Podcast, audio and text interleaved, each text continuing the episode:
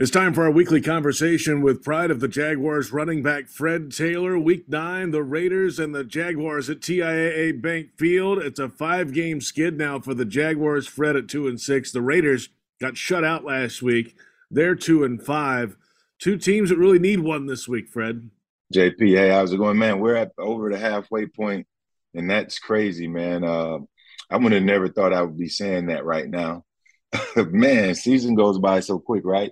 Uh, but even so, JP, both of those teams, uh, or both teams, I thought would, would would have a better record to this point. Both teams with brand new head coaches. You know, they made some great uh, offseason uh, acquisitions, and um, you know, it's just mind-boggling. But the NFL is the NFL, and that's how it goes. You get what you earned, uh, what you earn. And both teams have played some really close games. Jacksonville has played a lot of closer games. Um, I, I, think their wins have been all less than um, double digit uh, losses. I mean, I'm sorry. Oh, uh, so that a uh, one score, yeah. So that's encouraging. Still not good enough for the fan base, obviously, and not good enough for the players themselves. Um, but the guys steady, you know, they continue to uh, uh, grind and, and, churn away, and hopefully um, today is the day. Fred, let's uh, start with a couple of the issues for the Jaguars. There's a lot of good things going on. I like too. how you call them issues. I, I, I like that. I like issues more than problems. They're issues. They're not impossible to correct. Um, there's not the end of the world. It's not ideal, but there are things right. they can improve upon these issues. And one of those is red zone offense and goal to go offense. Last week, Trevor Lawrence threw an inexplicable interception, first and goal at the one rolling right. It was designed to get it out quick to Christian Kirk. And if it wasn't there, he's supposed to throw it away. Well, he kept rolling and rolling and then yeah. straight to the safety on the goal line. Second time we've seen that in three weeks, by the way, a goal to go interception. You can't leave those points out there, and the quarterback's just got to figure out a way. How how do you fight through that? I mean, in a moment, you know, he does the same thing again. At some point, he's going to have right. to learn. Yeah, I was going to tell you. Don't remind me. The the recent one was three weeks ago. Uh, it seemed like it was much longer, where he had time in between to figure this stuff out and not make those situational errors as he continues to make. Uh, I want to go back to the design of the play. Uh, for me, JP, first and foremost, first down from the one. I don't think that would be the design that I would call, but I am not the head coach, and that decision is above my pay grade. Um, especially when we have an exceptional running attack. Uh, no question about that. Uh, Etienne is more than capable of getting that those short yardage situations done. Uh, but that's neither here nor there. Uh, if Trevor was coached that uh, we're going to look for a quick hit, and if nothing's there, you got to toss it in the 20th row. 28th row sounds better. Um, then he should do that. That's his job. And these players are so impressionable that uh, because they're so young, you know, you could tell them anything. And most of the times it sticks with young guys. And, and sometimes it doesn't. But in the case of Trevor, you know, a guy who's drafted as high and where the expectations are, uh, and as smart of a person as he is, uh, that should translate to his decision making on the field. And I think Trevor has to um, tell himself, look, one two one two. These are my progressions. I, I gotta get i gotta play fast. This is my thought process. Kirk 28th row. That's it. And and i think as he continues to play uh, i had a discussion with my guys yesterday and i on the podcast and i said look we need to toss out trevor's first year. Like can we get a a, a do-over? And they kind of argued me, but I gave them a few points uh, that warranted a, a do over. and uh, they say, okay, well, this is his rookie year. Let him make the, his rookie mistakes this year.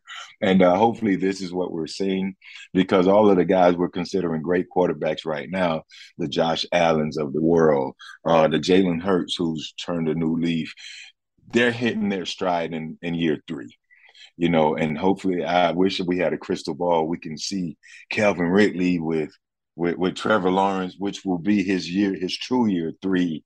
Hopefully, that can be something that we'll start to see him turn over a new leaf. But that's neither here nor there now, JP. I know the fans want it right now, and we're talking about last week's game and how Trevor can improve right now.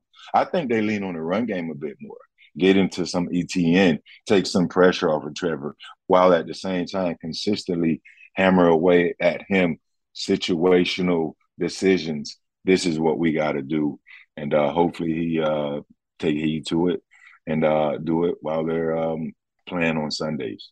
Fred Taylor with us. The other part of the equation is on the defensive side, and now the last four losses, the Jaguars have had a fourth quarter lead, but the defense has been unable to hold it for whatever reason. Uh, whether it's a big pass in a key moment or a four minute running drill for the opposition where they can't get off the field and it's right. eight straight power runs to the right. That's what the Giants did.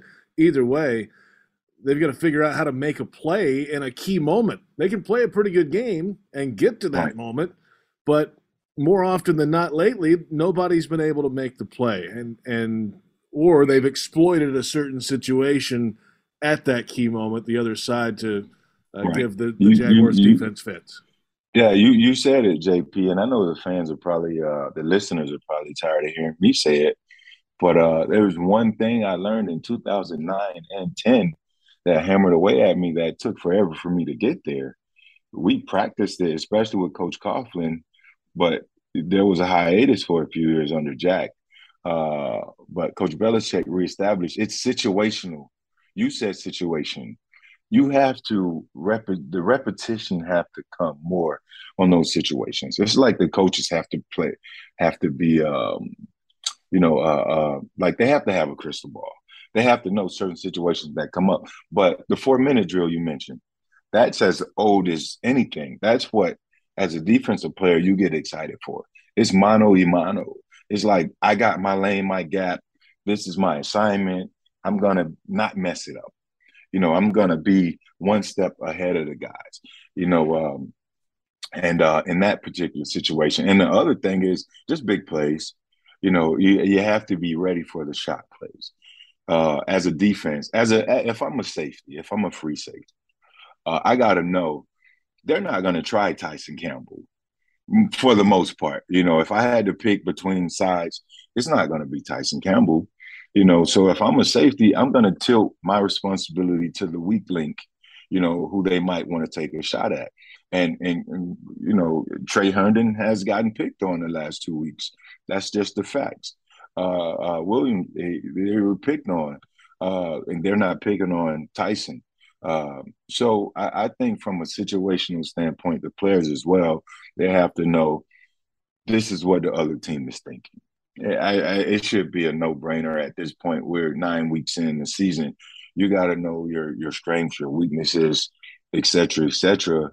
When guys are, are banged up, guys aren't in the game, you got to know where to tilt responsibility uh, from a defensive standpoint. That's just help.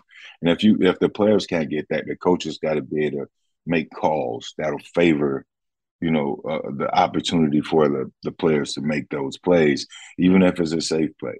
Uh, even going back to the, Denver game, that that third and ten or eleven, the Russ scramble and break down and contain, those are things that fans look at the games and they say, okay, we lost the game by X amount of points.